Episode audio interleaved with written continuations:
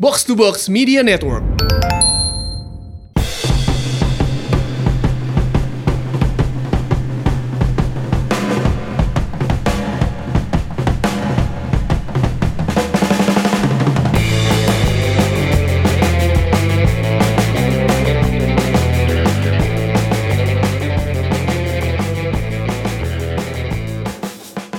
Ya, jumpa lagi di Umpan Tarik episode ke Hillsborough 96. 96 kalau Liverpool kalian tahu tuh Iya. Udah Hillsborough Ada gambar obornya kanan oh kirinya. iya benar benar benar Iya, eh, Umpan Tarik episode 96 ini masih bersama gua Aris dari Info Supporter dan Labib Sadat dari gara-gara bola garing banget bu kita berdua doang nih. iya nih ini Sebenarnya ada bintang tamu sih, cuman dia nggak bisa datang ke studio. Coba nanti kita telepon ya. kita by phone Mm-mm, kalau Eki sendiri sedang Sakit. nggak enak badan. dia kan kalau di absen sekolah tuh ada sakit izin Ah. alpa Alfa, dia S dia. dia eh S. Kang Jalu Kang Jalu A. A. dia terancam naik kelas Iya. Kang Jalu Kang Jalu kayaknya tadi gua di dari kantor eh, masih meeting dia. Jadi kantor eh gua di lantai dua di lantai satu dia. Oh. beda level ya beda ya Beda. ya bagus-bagus lantai satu gua lantai dua. Iya lo pemret masa ada dua eh lu WFH sering nonton drakor nggak Bib?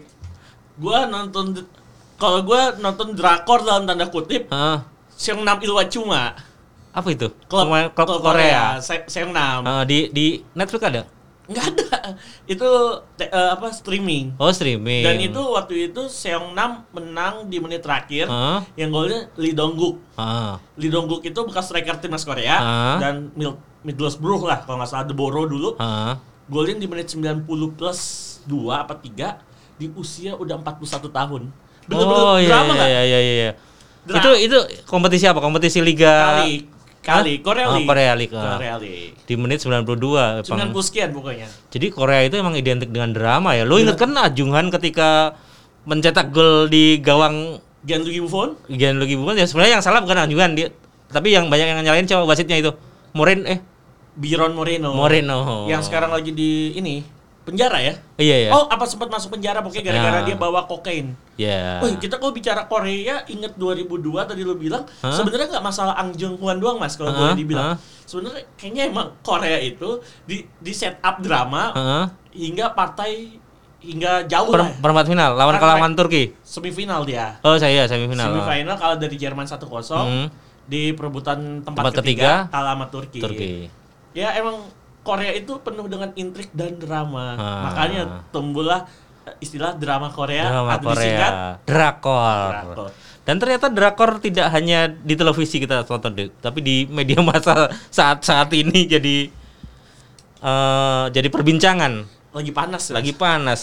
Ya kita tidak akan menambah kepanasan ya, Bib, ya biar biarin aja lah intrik-intrik itu semoga mereka bisa baik-baik saja ya. bisa Lu ngelihat bisa menyelesaikan dengan sangat amat Ya, Bagus. bagus. Jadi biar apa ya nggak melulu ribut lah itu.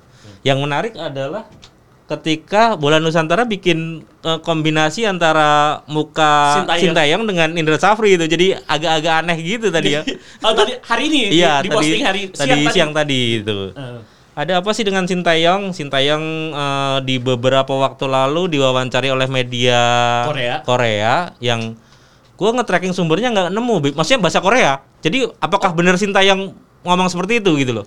tapi medianya pun kayak agak nggak jelas gitu ya mas nama medianya ya Iya, buk, eh, bukan kayak Reuters kan Ah, enak ah. ada nggak Daily Mail tapi Naver Navernya Korea kalau nggak salah juga bikin seperti itu atau nggak tahu Nav- Naver itu ngambil agregator dari si media Today Today itu. Iya, jadi share link share link Ah, ah, gitu kan kalau di sini kan ada Land Today dan segala Iya, macamnya kan. iya, mungkin Pak. mungkin Navernya itu yang dikutip oleh Kompas itu pertamanya dari media itu. oke Dari media itu bahwa eh, apa katanya? bahwasanya ada ketidakpahaman atau eh, perbedaan visi dan misi dalam Hmm, tidak seperti di awal. di awal. Hmm. Jadi kayak penyalah apa ya bahasanya ya? Kalau enaknya tuh kayak mm, PSSI setelah berjalannya kontrak dengan Hmm. Sintayong Tidak sesuai. tidak sesuai. Targetnya tidak sesuai ya. Katanya minta Kan- ini, minta itu. salah satu requestnya Sintayong itu TC di Korea Selatan. Korea Selatan. kan. Nah, menarik kita ngobrolin Sintayong adalah kita eh, apa namanya flashback dulu ke belakang buat teman-teman yang baru yang baru ngerti ada konflik ini kita flashback ke belakang bahwa Sintayong itu menggantikan posisi Simon McManamy. Simon McNamee yang yang gagal di itu ya apa namanya Eh, kualifikasi Piala Dunia Piala 2022. Dan ketika pertamanya pun eh Sintayong adalah opsi selain Luis Milla ya. Waktu itu kan kalau nggak salah Luis Milla juga di, di salah satu di salah satu eh, kandidat pelatih. Oh, Oke, balik lagi kan. Mm, Tapi mm. kan waktu itu info yang kita dapat eh, Luis Milla itu ada satu hal yang hingga akhirnya PSSI tidak menemukan kata sepakat dengan Luis Milla. Di itu di di di di apa kepengurusan yang lalu, lalu kan yang ketika Luis Milla tidak mau datang ke Indonesia untuk me, me- bertanggungjawabkan hasilnya ketika gagal di Asian Games waktu itu kan ya. Bisa dibilang begitu. Ah, ah. Emang secara permainan Indonesia di Luis Milla berkembang. Mm-mm. Tapi kan kalau di sini kita bicara prestasi. Iya, jadi Sintayong ini direkrut Dan kalau nggak salah kontender satunya tuh mm, Fernandes bekas eh, head coach dari PSG. hmm, Fernandes atau Hernandez gitu. Hmm, hmm. Tapi gue pernah dengar nama ini di karena PSG waktu tahun 2001 2000 awal 2000 pernah dilatih sama coach eh, Luis Fernandes. Eh ini salah satu eh, ininya lawannya Sintayong ya. ketika itu ya Pak Pemilihan. dan dan isunya kan juga Sintayong sudah menerima pinangan klub Cina ya kalau nggak salah Iya, ya. Dan bahkan infonya gajinya tiga kali lipat daripada yang ditawarkan PSSI Itu klub itu. klub itu. Hmm. Tapi kenapa P- eh, coach STY Hmm. memilih eh, PSSI atau Hmm. timnas Indonesia? Karena di awal ada kesamaan visi dan misi. Hmm. membangun kembali sepak bola Indonesia Hmm. ke tanah eh bukan ke tanah ke ke di mana timnas Indonesia seharusnya berada Hmm, hmm, minimal eh, salah satu apa ya eh, tim kuat di Asia, Asia Tenggara dan dan Sintayong pengen melakukan seperti itu ya. Eh, awalnya Heeh, heeh. dan dan kalau kita ngelihat eh, apa namanya track recordnya Sintayong ketika melatih juga lumayan dia ya. dia juara eh, Asia, eh, LCA Ah. Liga Champion Asia 2010 ya Hmm, hmm. bersama Seong Nam ya Hmm. Nah terus di timnas dia juga sempat membawa timnas ke pin- eh, ke apa fase putaran 16 besar. Enggak, putaran final Piala Dunia 2018 Oh ya. di Rusia. Dan sempat mengejutkan dengan mengalahkan Kan- juara bertahan Jerman ya. Jerman 2-0. Iya dan tidak itu menyingkirkan Jerman sehingga dari itu ya nggak lolos fase grup ya kalau nggak salah ya.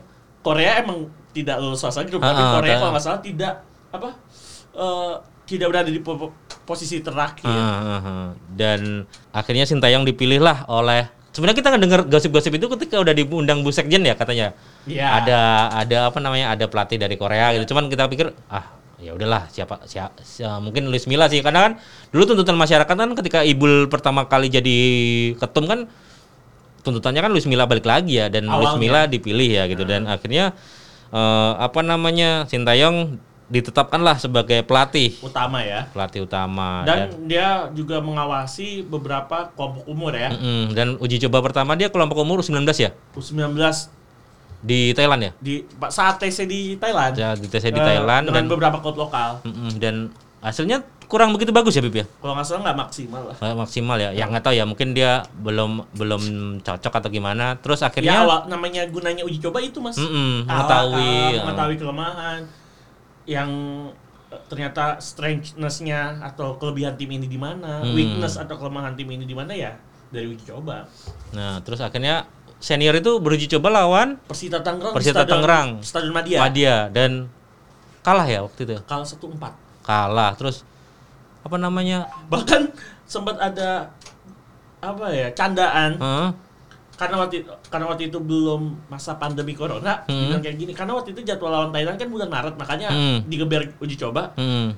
kalau timnas sampai kalah banyak sama Persita Persita aja yang ngewakilin yang ngewakilin Indonesia di toh kualifikasi juga kita udah nggak berpeluang ya maksudnya Udah gagal. udah gagal ya gitu cu- kecuali memperbaiki posisi di grup biar nggak Iya. nggak paling buncit aja karena ada di situ juga ada kualifikasi Piala, Piala Asia, Asia. secara Hmm. tidak langsung Mm-mm. dan dan yang menarik adalah ini Bib, eh, komentar Sintayong ketika kalah dari Persita kan dia Iya. bilang ini bukan tim pilihan saya oh Ya, iya gue inget gitu. nih gue inget setelah kalah itu ya Ah, di jadi- konferensi pers jadi- atau ditanya sama media Jadi eh, oh iya, sebelumnya ketika di sebelum ke uji coba itu Indra Safri sempat dipecat ya? Sem- em, Iya bisa dibilang dipecat. Iya, karena sudah dari Thailand dia versinya Indra dia menghadiri pernikahan anaknya, Anaknya RD. RD gitu Tapi- dan nggak izin katanya. Nggak izin, nggak ada. Dan di awal juga Sintayong tidak membasuhkan nama Indra Safri di struktur kepelatihannya. Hmm, hmm, hmm. Emang mm, Sintayong itu em, ini versi dari beberapa eh, coaching staff lokal Hmm, eh, bakal ada dua pelatih Hmm. Indonesia yang masuk ke coaching staffnya Sintayong hmm, buat bertransformasi Transformasi ilmu. Hmm. bahasanya. hmm. Tapi nggak tahu Sintayong bisa berujar tidak adanya mereka di struktur kepelatihan atau coaching staff dari Hmm. timnas Indonesia.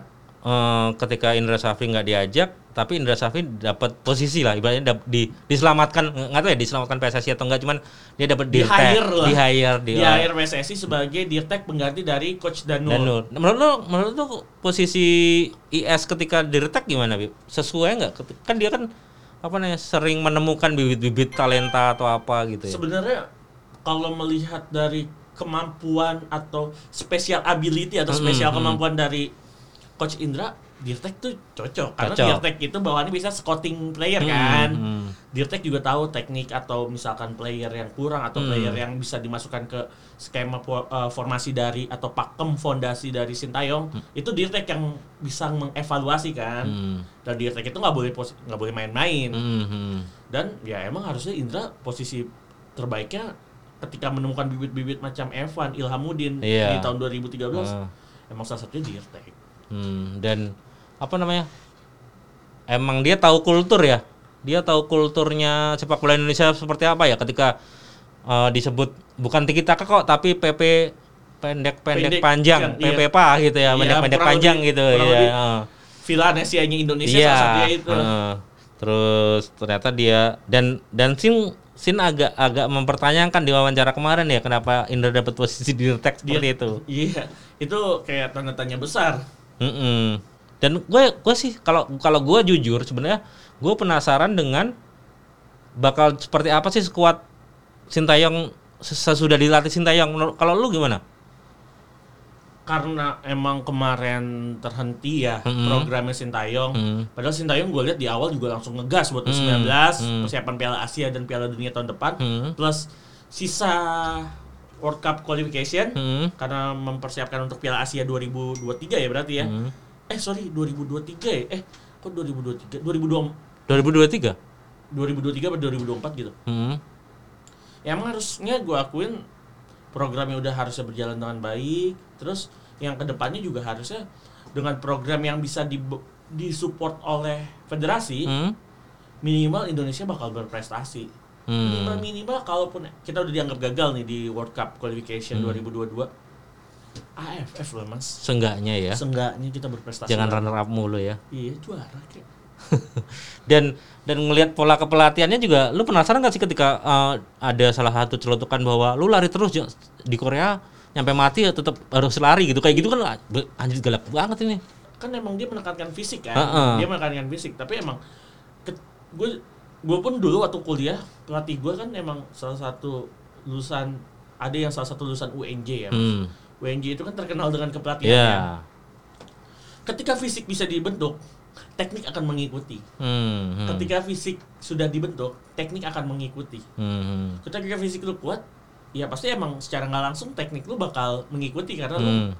bisa berjuang selama 90 menit. Iya minimal. dan dan dan fisik itu juga kita ngelihat ketika era kepelatihan Luis Milla ya Ya, udah ketinggalan ketika sama Uni Emirat Arab itu kan udah ketinggalan tapi mereka masih bisa bisa istilahnya bisa menyamakan kedudukan dan bisa memaksakan perpanjangan waktu saat itu padahal Timur Tengah kan Tim- selama ini kan kita selalu kesulitan dengan Timur Tengah. Tapi ya di era Luis Milla saat itu bisa menunjukkan kita loh Indonesia punya prestasi dengan pemain yang luar biasa. dan kita belum belum melihat Sintayong Bermain di laga maksudnya resmi. iya mem- memainkan Karena Indonesia punya beberapa pengalaman sebelum laga resmi pelatih utamanya malah dicopot Peter Huistra Ah. karena dualisme kan. Ah. Ya namanya itu kan kita nggak tahu ada masalah apa, tapi ya sebuah ironi dengan pelatih yang model bagus tapi Mm-mm. punya CV bagus tapi tidak bisa eh, berbuat banyak terhadap timnas. Iya, apa Kayak yang kan- apa yang salah dengan sepak bola kita eh itu kita ya? Dosa apa ya kita ya? Kayak apa Bib contohnya? Apa ya mas? Gak bisa diungkapkan dengan kata-kata kalau Hmm. misalnya contoh kita kayak Mas lima kali final AFF kita nggak juara itu ironi loh mas. Iya. Ironi, ironi banget. Sampai kita dihadapin sama Malaysia yang se bahkan bisa dibilang Malaysia saat itu di bawah kita Yang 2010, heeh, kandas. kandas dan Bukan Malaysia yang di bawah kita. Permainan kita di di tahun itu kita yang paling hebat bisa dibilang. Gue udah jauh takutnya kalau ini ketika nanti Sintayong dipecat terus kita ngandelin pelatih lokal takutnya ketika kayak coach ya, tidak tidak merendahkan coach Bima seperti saat itu ya maksudnya cuman kan itu kan bener-bener lagi masa transisi kan maksudnya eh, nggak diperpanjang Luis Milla terus akhirnya Bima yang handle terus Bima tidak bisa meloloskan Indonesia ke dari fase grup kan Iya. Kayak apa ya? Jangan sampai terjadi lagi. iya jangan sampai terjadi Apa, lagi Si siklusnya Heeh. jangan sampai kayak gitu lagi ya. dan dan hampir mirip kan takutnya model-modelnya kan Luis Milla nggak mau datang ke Indonesia kan waktu itu kan gara-gara itu Ya suatu hal lah. Ya, ya kita nggak usah bahas-bahas Luis Milla lagi deh emang tapi kita harus bahas si Luis Sintayong. Sintayong menurut gua dengan visinya dia, dengan program latihannya dia seharusnya ya Mas disupport karena kalau nggak salah hari ini Menpora berujar mau di mana saja di mana saja harus diayoin. Hmm. Pelatih timnas minta TC di mana harus diayoin. Tapi katanya juga Sintayong juga udah mulai melunak sih katanya. Maksudnya Oke, oke. ya semoga benar sempat dengar sih karena siap untuk TC di mana aja kan. Ah, ya semoga semoga bisa dirundingin lah maksudnya diobrolin balik-baik lah gitu Itu loh. mungkin cuma masalah miskomunikasi doang Iya bener sih. Bukan bukan masalah Indonesia dipermak sama Kamboja apa dipermak sama Laos tapi cuma Hmm. masalah komunikasi doang sebenarnya kalau- coba WA gitu Wa- WhatsApp apa, kalau misalnya di Nah. Korea tuh nggak pakai WA tuh kalau nggak salah Pakai line ya? bukan Kakao Talk. kakao kakao kakao kakao Kakao Talk. Kakao. Talk, Iya, iya. Talk.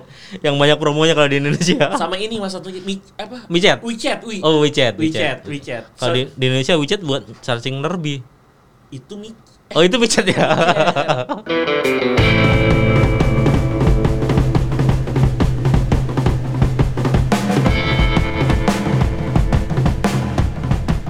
Nah, apa namanya? Sebenarnya kita ngundang Mildan Daru sih. Oh sebenarnya. Mildan dari Ah. Footballier Mm-mm. Terus katanya dia motornya masih rusak, jadi nggak bisa berangkat dia katanya gimana gitu kalau nggak naik motor sendiri mungkin gitu ya. Ya, ya, jadi emang lagi kon- kondisi lagi seperti ini emang lagi agak riskan mas.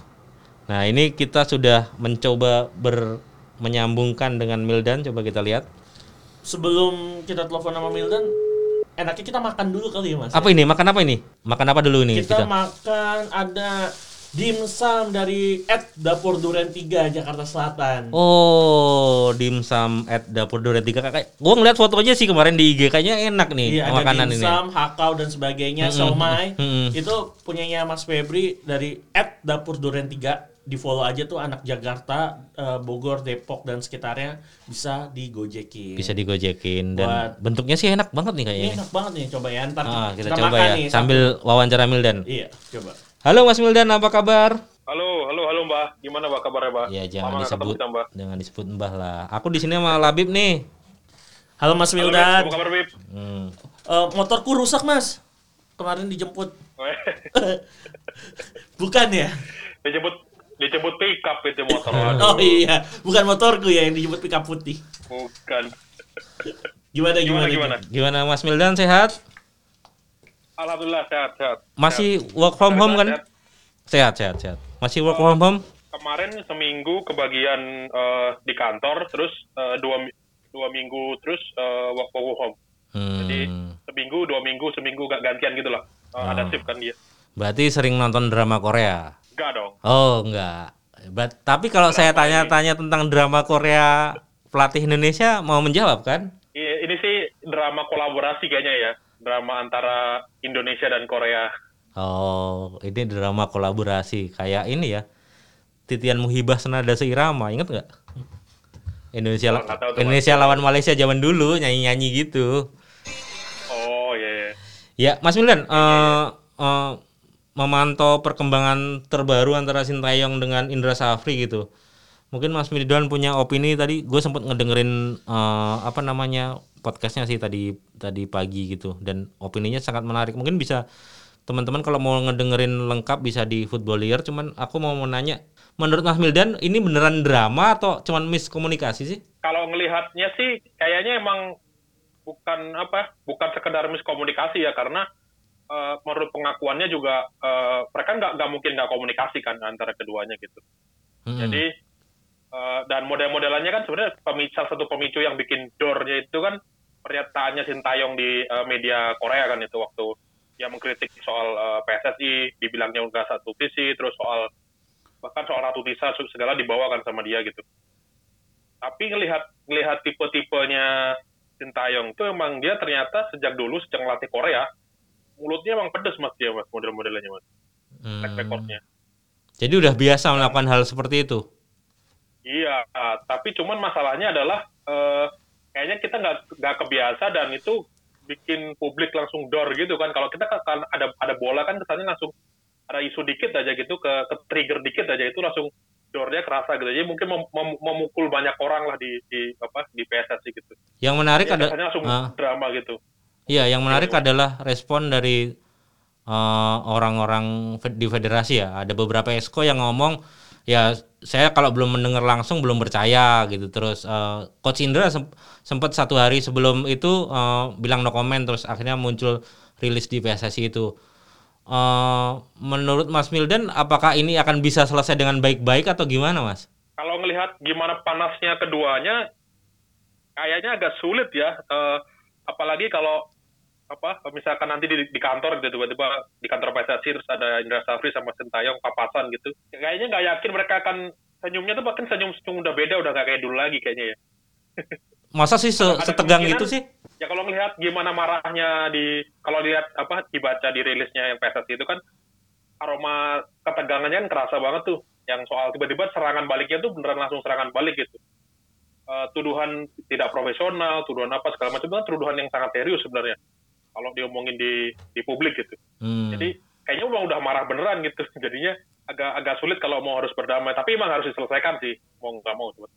Hmm, nah, apa namanya? Ka- ada kabar kan dari Kemenpora bahwa oh silakan boleh latihan di mana saja gitu, terus bisa TC di mana aja dan Sintayong juga udah kayak sepertinya udah melunak. Ya saya siap TC di mana aja. Berarti kan ada satu titik cerah.